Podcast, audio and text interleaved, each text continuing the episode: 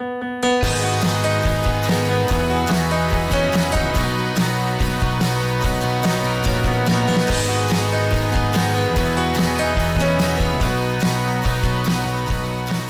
the curtain fell on the MLS season this past weekend, but not before Atlanta United could provide a triumphant finale in front of their home fans at Mercedes Benz Stadium.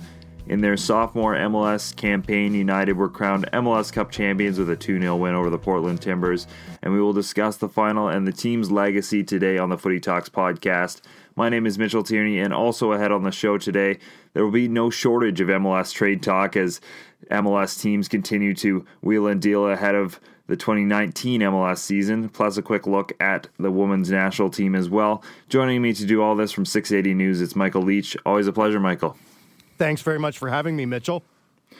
Well, I, I, think we knew from very early on in the process that this Atlanta United side was going to be something different in the way they selected their designated players and the way people flocked to matches and uh, just their composition in general, the way that uh, their ownership group was was going to be willing to uh, invest money in the team, but uh, I, I don't think certainly myself thought it would get this good this quickly. Um, but uh, certainly, I think safe to say that they've changed MLS for the positive in, in the sense of the way again they've built their teams and, and, done a lot of things both on and off the field, and um, obviously lifting an MLS Cup gives gives them something tangible in their first couple of years to uh, really prove that this is a you know winning model within MLS and, and a winning model within uh, soccer in general here in North America. Yeah, I mean, I think it's a sign of the times. I think it's it's the way that things are going uh, with expansion teams, and it certainly, uh, you know, sends a message to FC Cincinnati and Inter Miami and the others, Nashville and and and the other teams that will be coming into MLS over the next couple of years, that you can do great things. And and you look at the amount of money that uh, owners like Arthur Blank in Atlanta have put on the table uh, in in terms of building their teams and not just building their teams, but building facilities and, and bringing in you know top top level coaching and and and uh, building a great staff. Uh, you know, it, it, t- the the owners aren't uh, content to just sit around and wait the five or ten years that it takes to slowly build from being an expansion team into a championship caliber side. As you said, Atlanta's done it in two years.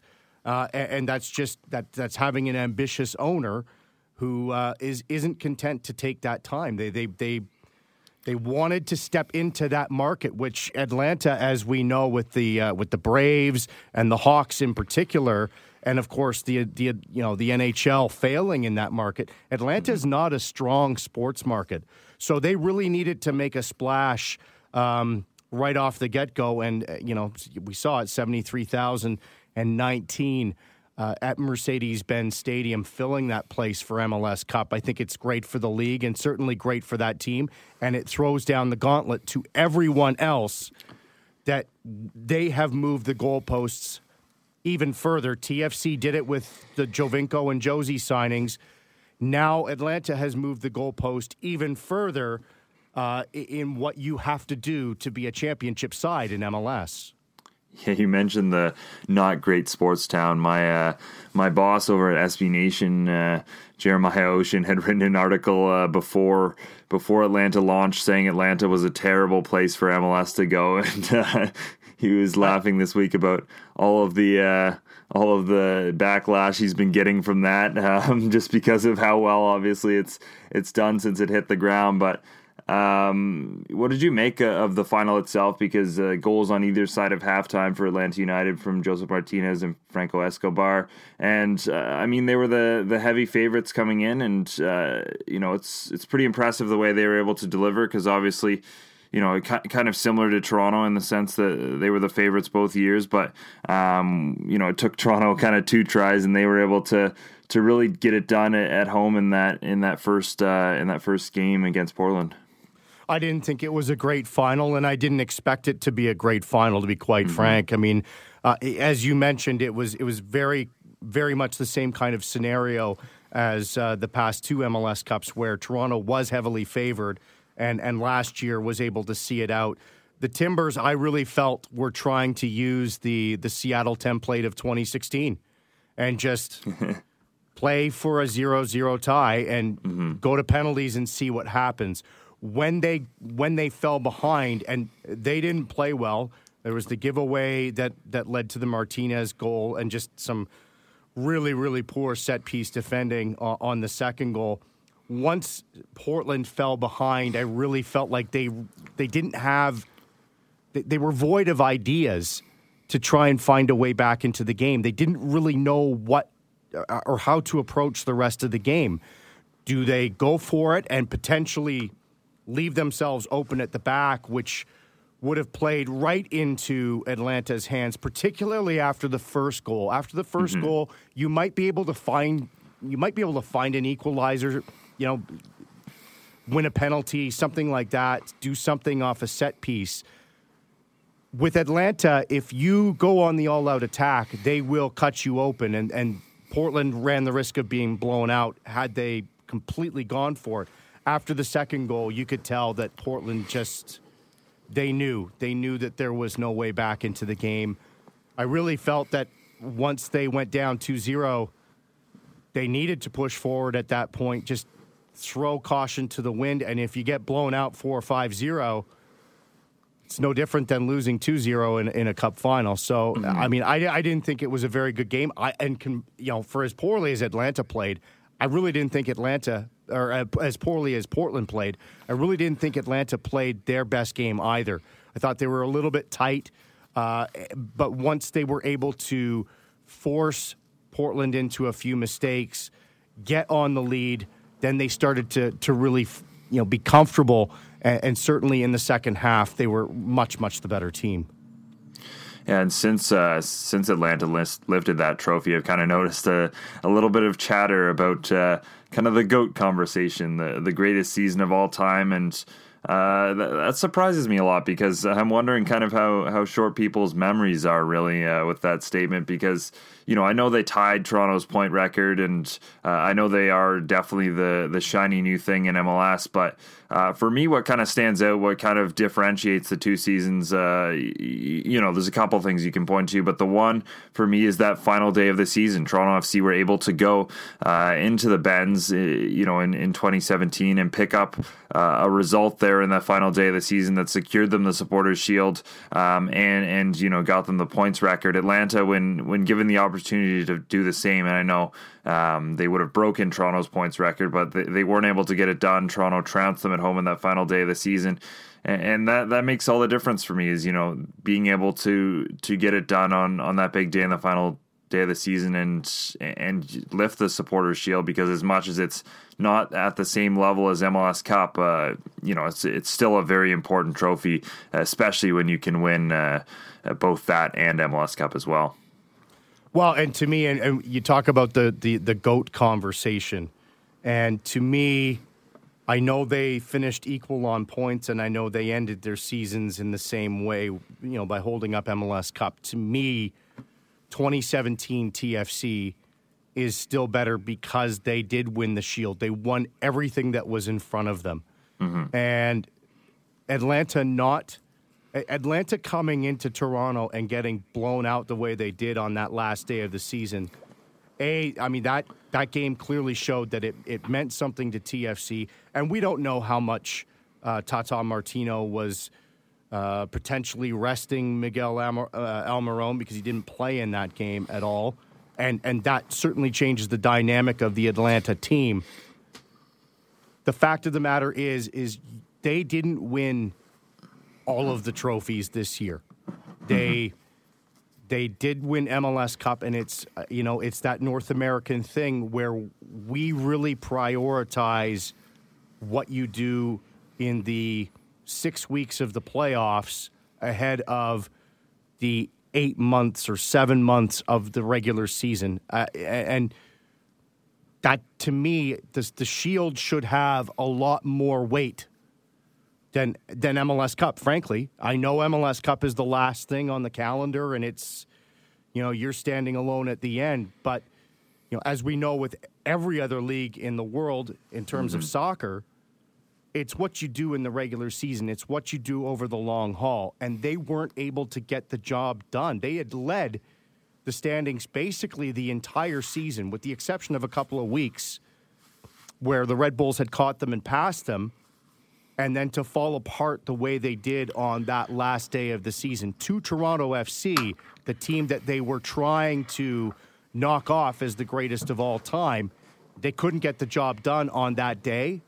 And to me, Toronto FC's, uh, Toronto FC's 2017 season stands above the the Atlanta United 2018 season. But it would be it would be a lot of fun to see that TFC team from 2017 in form against this 2018 Atlanta United team completely in form and have them go at it in a one off for a championship. I think that would be kind of cool. Of course, it won't happen, but. Uh, yeah, TFC still stands above. Although I will say, I think with some of the stories that have come out from Atlanta over the last couple of days in the in the wake of winning MLS Cup, I, I think the Cup has had a bit of an adventure. I think it, it ended up at the Magic City Booty Club, the yeah. the, the uh, very famous strip club. So Atlanta may top TFC in terms of the celebration, although. Uh, Jozy's celebration last year, and then and then uh, Jonathan Osorio showing up at uh, the year-end media availability with the sunglasses is pretty epic as well. Yeah, they've got a, a bit of a ways still to go to, to get to Jozy level, but uh, certainly they've been in, enjoying themselves, as you said. Um, you know, this is this is going to be very interesting now to see what happens with Atlanta United, just because uh, obviously, we already know Tata Martino is is headed out. Uh, it really looks like Miguel Almiron will be following him out the door. There's been a lot of interest from Premier League sides. They're obviously not going to sell him unless they get good value for him, but you'd think someone would be willing to spend the money on a player of his caliber with what he's done in MLS. Not sure about Josef Martinez, but uh, with, again, what he was able to do this season, winning MLS MVP, there's a good possibility he could be on his way out as well. So there's going to be a lot of changes. We've seen Greg Garza already traded on top of all this. So there's going to be, you know, a ton of turnover with Atlanta this is going to be a big test for them. And you know, one of the one of the reasons I think they've kind of potentially revolutionized the process is because uh, you know MLS is kind of a middleman league. This this ability to bring in young South American players and then potentially sell them off for for great profit and, and bring in other ones. Um, you know, but that's it's never easy to follow up something like this, especially you know when you're losing a, a lot of your key pieces. Yeah, a ton of question marks for Atlanta, and and you know I know Josef Martinez uh, won the won the MVP, and he did that based on the fact that he set the single season goal scoring record. To me, Almiron is the the linchpin of that team. He is the he mm-hmm. is the mm-hmm. bigger component of that team. So I think that, and I'm I'm fairly certain, especially with Tata leaving. I don't I don't know if you've you've read the story, but seek it out. Uh, Marone's piece that he did, I believe it was for the, the Players Tribune, he spoke about what Tata Martino means to him. And, and that was, you know, it was Tata coming to Atlanta, and then, you know, it, it was him that really brought Almiron into Atlanta, and it was his pedigree and, and uh, just the respect that Almiron has for Martino and I'm sure that Almiron is not the only one. It's it's going to be a really interesting time for them as they try and and get ready for next season. They have to get a manager in place, obviously, and, and do that very soon. As we know, you win the MLS Cup, the offseason is really, really short. So I'm sure that mm-hmm. Atlanta's already been looking – you know around and and the, the, the search for for a new manager has been on. I, am willing to bet ever since Tata made it clear to them that he wasn't planning on coming back. You know uh, that manager is going to want to put some of his own players in place. I'm willing to bet that Atlanta United, the the South American model, has worked for them. Mm-hmm. I'm willing to bet that they try to continue that on, and they'll go mining in South America for more young players They'll also need to get a lot more out of Ezequiel Barco than they got this season because his uh, yeah for sure you know his performance certainly didn't meet the hype. Yeah, both uh, both on and off the field. Uh, with some of the issues that were uh, were had there for sure, um, and what we know, uh, you mentioned kind of the the fact that they're going to have such a short off season. Well, we know firsthand that the CONCACAF Champions League makes that that offseason that much shorter. And Atlanta are going to be participating in that as well obviously getting their round of 16 uh, draw against Costa Rican side Herediano this is going to be interesting for them, I think, because we saw with Toronto some of the issues that can happen when you're bringing in players and uh, trying to get them, um, you know, acclimatized while you're in such a massive competition, um, especially with Ager Aketxe. Uh, some of the other guys were able to adjust a little quicker, but a guy like Aketxe was you know, it was hard to get him minutes when they when they're trying to to win such an important competition. Uh, I think especially if you lose a guy like Almiron and you know potentially Martinez before a competition like this, it's it's going to be very difficult for Atlanta to you know go into this and, and make a push, but they could and it would be very you know maybe maybe we could even see that best on best or, close to best on best toronto fc atlanta united matchup I'm, i think it would be uh, probably the semifinals so, yeah, before be they the could meet. Yeah. yeah, which would be an incredible matchup. But uh, what do you make of them going into this this Champions League campaign? Because as I mentioned, uh, it might be a little tricky for them just because of how much turnover we can expect. Well, I think you you said it right there. It's the amount of roster turnover that they have, and not just roster turnover, but when you lose your manager with such a short turnaround in the off season – I I have to be honest with you. I could see them getting beyond the first round. I would be a little bit surprised if they go much beyond that. Uh, I, I, could see them losing out. I, I would imagine they'll play Monterrey in the 2nd mm-hmm. round. I don't I don't see them getting beyond that round. To be to be completely honest with you, I just think there's too much upheaval this offseason. If if they have the upheaval that we expect that they will, I mean, Almiron may not leave. I would be stunned if he doesn't leave. But you know, a new manager, new players, and players in the positions, you know, those those really talented positions where you you have to have. I just don't see it. I, I don't see them getting much beyond the second round. I could be completely wrong, but uh, I would be surprised if we see TFC versus Atlanta in the semifinal of the CONCACAF Champions League.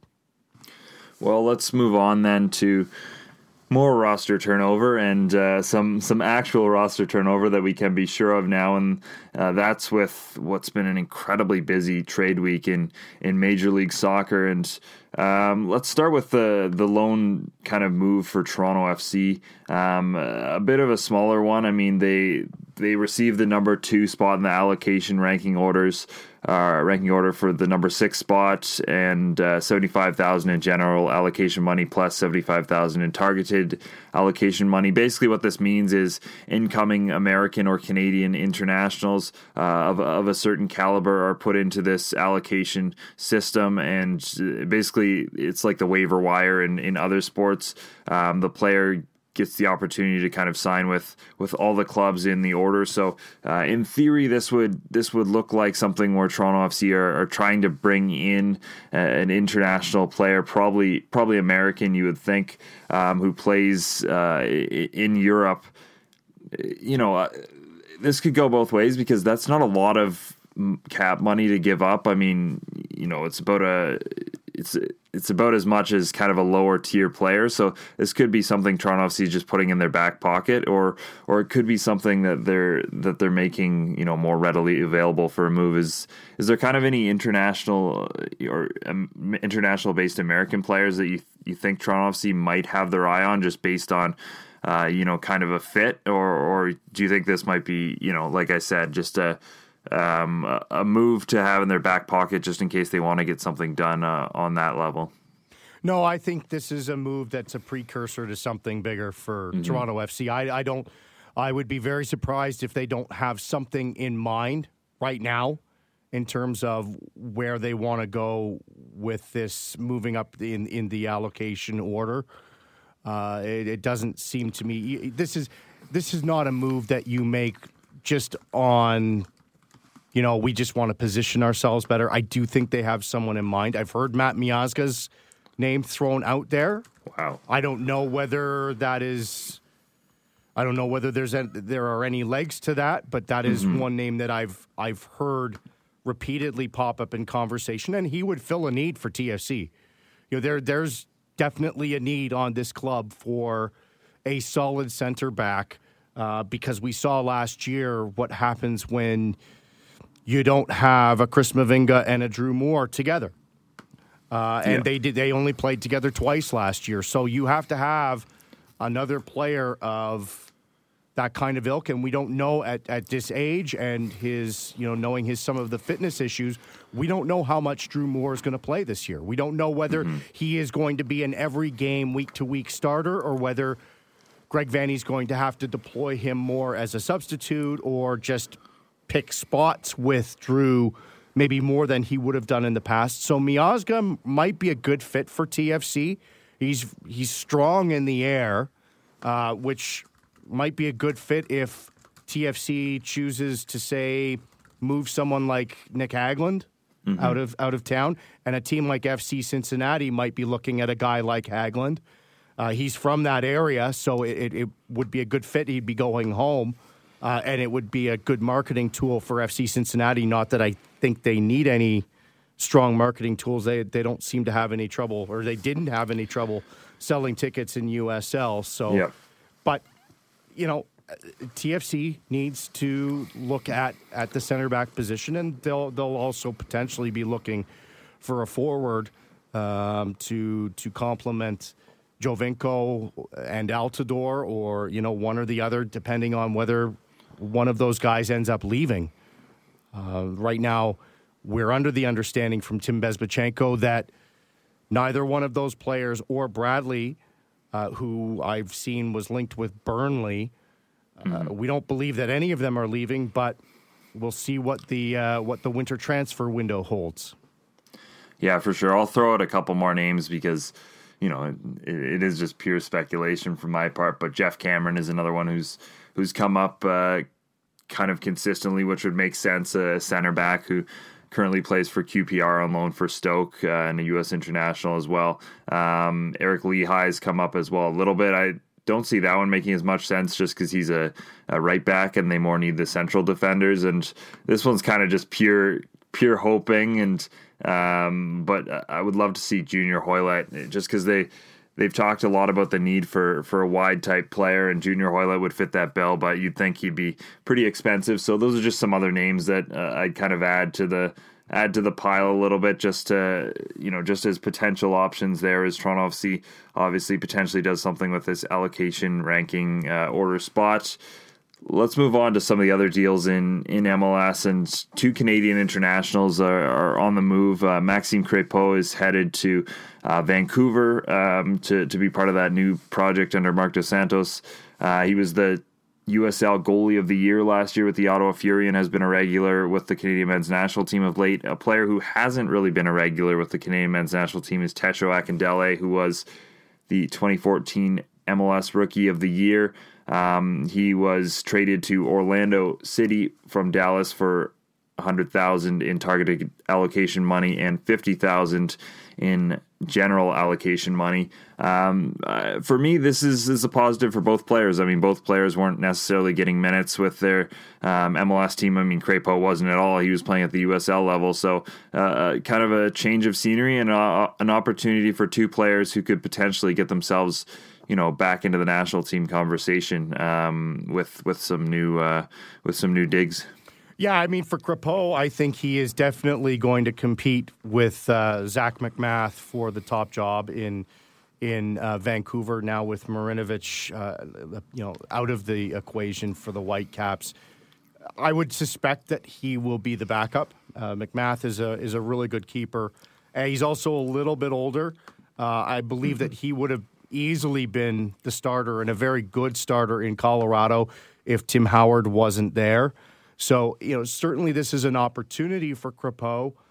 Uh, whether he wins the starting job, I, I'm somewhat doubtful, but I would expect him, you know, definitely to to be in line for that backup role. As far as Akindele goes, it's a bit of a you know, it's a bit of an interesting move for Orlando City because they really have to find some formula or something that works that can get them into the playoffs because they're really starting to mirror kind of the ugliness that TFC experienced over their first few seasons. and mm-hmm. just not being able to find a way into the playoffs. and just never the right mix of players. Uh, they've brought in some well-known managers that that it just hasn't worked. And whatever you know, I I, I think it's a bit of a risk for Orlando bringing in Tesho, but uh, obviously they're they're trying to find something that works that will will result in in them getting to the next level and making the playoffs. Um, obviously, they're going to need him to find the net more often than two goals in 20 games, uh, which is what Tesho put up last year. For Tesho himself, you know, he's steadily gone backwards from that rookie of the year season in 2014. So he mm. is going to be looking to find himself in Orlando as well. It could work out, you know, and if it works out for Tesho and works out for Atlanta, then that that or uh, Orlando, it's great for for both sides. Um, but yeah, I, I, you know, a bit of a risk there for for Orlando uh, because they really need to find some kind of formula that works to get them to the next level. And it, you know, obviously uh, they're looking at Akindele to to find to to refine his form that he had a few years ago. Yeah, I'll always remember Akindele as kind of the first domino to fall in terms of dual internationals, picking Canada over other countries. Obviously, I don't think he would have gotten too much of a look with the States, considering he's struggled to even get minutes with Canada recently. So, uh, but but certainly a player that, you know that was an important moment for Canada when he decided to represent Canada over the United States after winning uh, MLS Rookie of the Year. Uh, but there's one trade definitely that stands out above all others in MLS this week, and that's the Kendall Waston deal, which sees him move to Cincinnati in exchange for $450,000 in general allocation money, $300,000 in targeted allocation money, and a bunch of um, other bonuses and, and, conditions on that deal with, you know, if he gets transferred out and that sort of thing. Um, this is a pretty good haul for Vancouver, considering you know Kendall Waston was a player who made it very public that he didn't want to be back with Vancouver last season. Uh, Kendall Waston ha- has made it pretty clear as well that he isn't overly happy with this move. But I mean, uh, with with the way he kind of dealt with Vancouver, I mean, you, you have to expect something like this is going to happen, especially in MLS. So, um, you know, Marc Dos Santos continues to kind of continue to tear down the old Vancouver team as he builds up his new one. And this is a, a pretty massive one, sending his captain uh, or the, the former captain of the Vancouver Whitecaps to, to Cincinnati. Well, I mean, if if if Waston's not happy about the the deal, he probably shouldn't have shown his cards. Yeah. When it came to the end of the season and basically saying that he had no interest in being back in Vancouver. That was his mistake. So he forced the club's hand to move him. The club has to make the best deal that it can. And as we know, when a player makes it clear that he has no intention to return, it really limits what the club can do because any potential trade suitors are going to be looking to to completely fleece Vancouver. I agree. I think it's a great deal for Vancouver. I think it's a good deal for Cincinnati if they can get Waston to buy in because they are they are trying to build an MLS caliber roster. You know, mm-hmm. as far as as Vancouver goes, they have to rebuild the roster and they have to the way things ended last season and obviously Waston was one that was very vocal about uh, his feelings as to the way things went, and he wasn't happy with the way a, a, few transactions were, were handled. And I believe the Robinson firing was one of them. Mm-hmm know, uh, they have to. Dos Santos now is going to put his fingerprint on this team, and it's important now for Vancouver to move forward and try and rebuild that roster into a contending team because uh, they certainly took steps back last year. Well, a continued part of that rebuild is the fact that both Kei Kamara and Nicholas Mezquida both find themselves in Colorado now. Kei Kamara found his way in Colorado via Cincinnati in, in that draft. Um, and of course, you mentioned uh, Zac MacMath uh, joining Vancouver and an international roster spot as well. Uh, Montreal, they've also been a little bit busy in recent weeks. Uh, they've acquired veteran MLS forward Maxi Urruti.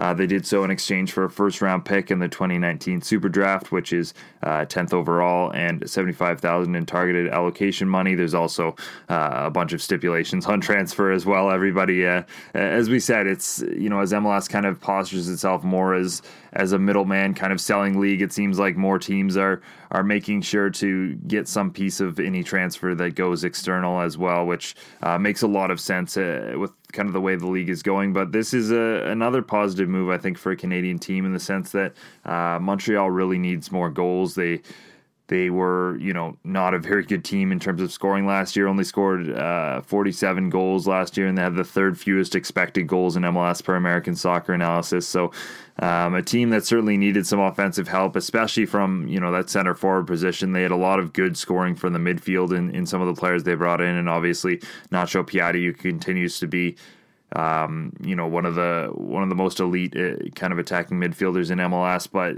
Rudy's kind of a proven commodity in MLS, and um, I think this is a positive kind of start to their offseason as they as well try to try to kind of build on, um, you know, what was a bit of a teardown job last year. Yeah, I mean, Rudy to Montreal is a great move for the Impact. I you know, Piatti's been a, a bit of an island you know, to himself. He's mm-hmm. he's been able to score and he's been able to do a lot of really wonderful things with the impact, but he can't do it. He can't carry them to the next level on his own. And this is this is a really good move. As you know, as you said, Urruti should be able to score some goals for Montreal. Uh, and and you know, particularly now with Mancosu out of contract, and, and you know, possibly you know out of out of Montreal altogether. In fact, it's fairly likely now that Mancosu won't be back with with the impact. Bringing in a guy like Urruti to uh, to pick up the goal scoring slack there, and and even maybe push it a little bit further, because as you said, they simply did not score enough goals last year. Um, they weren't too bad defending, but when it came to goal scoring there just there wasn't enough for them to be a, you know to be considered a serious contending team. Uh, I believe that Maxi Urruti will will certainly help the impact uh, in that vein. And finally, before we move on from MLS trade talk, uh, we've discussed a little bit about the fact Cincinnati have acquired Kendall Waston and what that could mean for them as they build their inaugural roster. They also selected Darren Mattocks, Roland Lamah, Eric Alexander and Hassan Ndam in the uh, expansion draft, as well as uh, the aforementioned Kei Kamara, who was then traded to Colorado. They've also acquired Greg Garza from the MLS Cup winning um, Atlanta United, and they have Fernando Adi uh, as their designated player who they acquired previously. Um, it seems like you know this is a pretty positive start for them in terms of having a bunch of MLS proven guys brought in, uh, some you know reasonably expensive MLS guys as well in terms of uh, targeted allocation money players and, and that sort of thing. Um, so it's you know it's it's very early and we haven't seen exactly what their what their full plans are in terms of designated players and some of those more key players, but.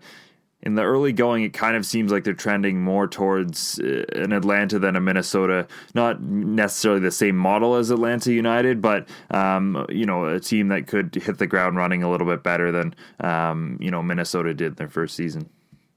Yeah, I mean, absolutely. I, obviously, you're going to want to trend to more towards Atlanta. They just yeah. they just held up the MLS Cup. So, mm-hmm. uh, and again, I think Atlanta has you know set the bar not just for expansion sides. They've set the bar f- for the league now. Uh, moving into 2019, they they are the team to catch right now. I don't know whether they will be at the start of the season. We have to see how all of the moves play out. But yeah, certainly Cincinnati is is looking to, you know, make a splash and come in and compete in the first year. I don't think an expansion team, you know, and I don't think the fans in Cincinnati expect to win MLS Cup next year. mm But I, I, I certainly believe that fans of expansion teams with LAFC making the playoffs this year, Atlanta making the playoffs last year, and then we've seen what they've done this year. The expectation from fans of these teams is that you are going to come straight out of the box and you are going to compete for playoff positioning. And the owners are ambitious. I believe the owners in Cincinnati are ambitious, and they, they've shown that they want to build an MLS caliber, an MLS quality roster that, that can compete week to week. Uh, I believe that the, there, there should be some optimism in Cincinnati. I, I don't know. It's, it's very difficult to see how all of these pieces will mesh together once you once you actually put them all on the field together. But you know, it certainly seems like they are they're trending in the right direction.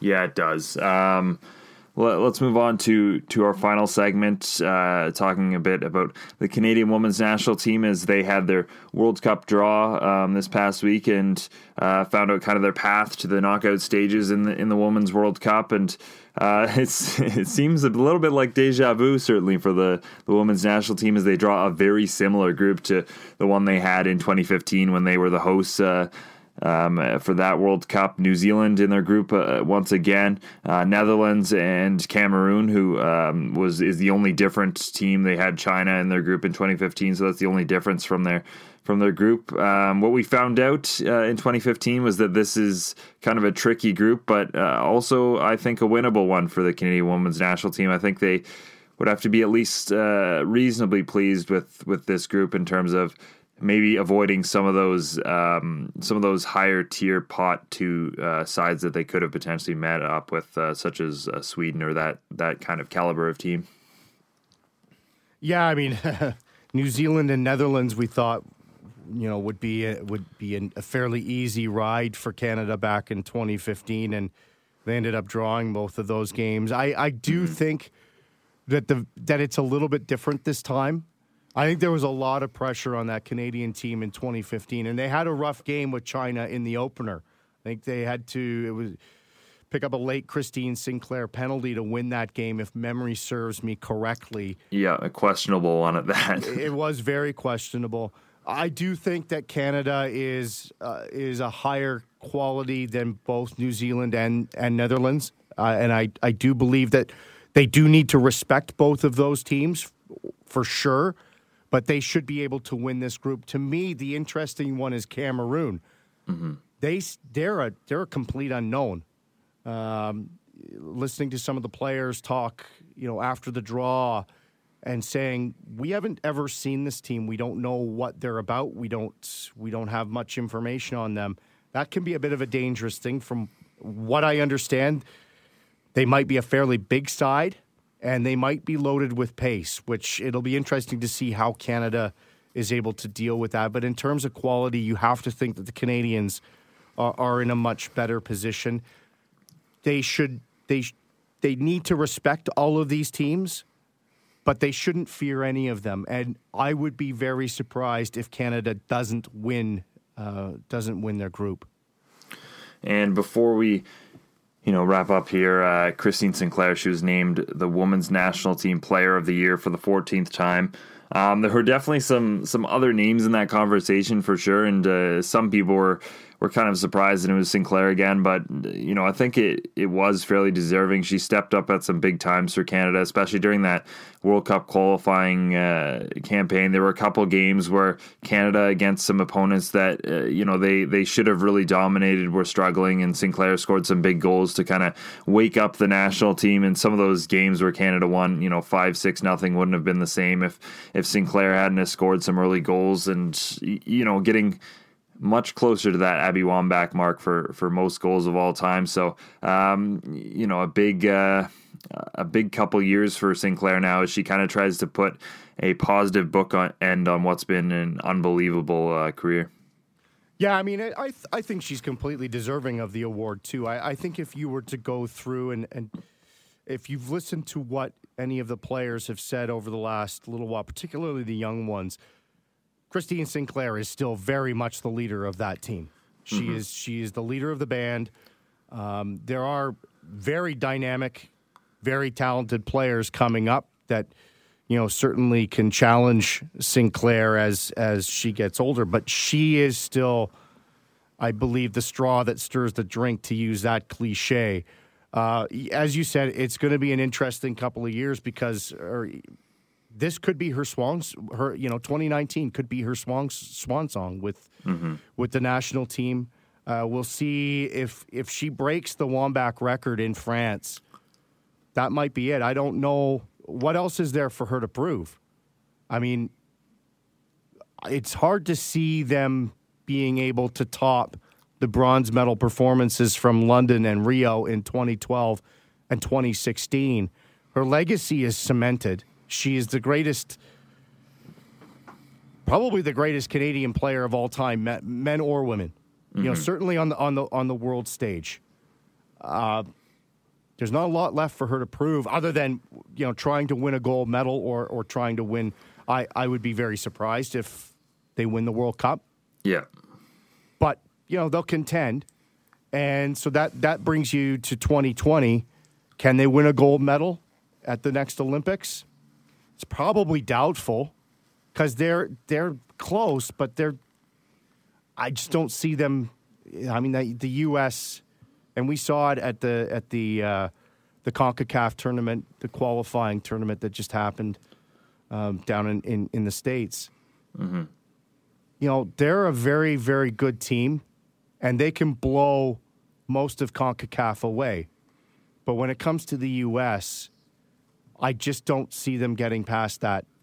You know, getting past that hurdle could happen. Anything can happen on, on any day. But I really don't think for, for Christine Sinclair, there's not much left to do to, to cement her legacy any further other than getting to and surpassing that Abby, Abby Wambach record. And, uh, you know, once she does that, it's probably a good time to say goodbye. Yeah, I'd agree. Uh, I mean, I I would think that she will stick around for 2020 just because of kind of the, some of the moments she's had in the Olympic. Uh, you know, you know, in the Olympic Games, and um, the fact that it is just one year after this summer's World Cup. I think if there was a two-year gap, maybe, and she broke the the Wambach record, she might not stick around. But uh, you'd think she will, just because you know that's kind of um, it just makes sense given the timing. Yeah. But uh, yeah, I think we'll we'll wrap things up there, Michael. Uh, thanks uh, thanks again for joining me.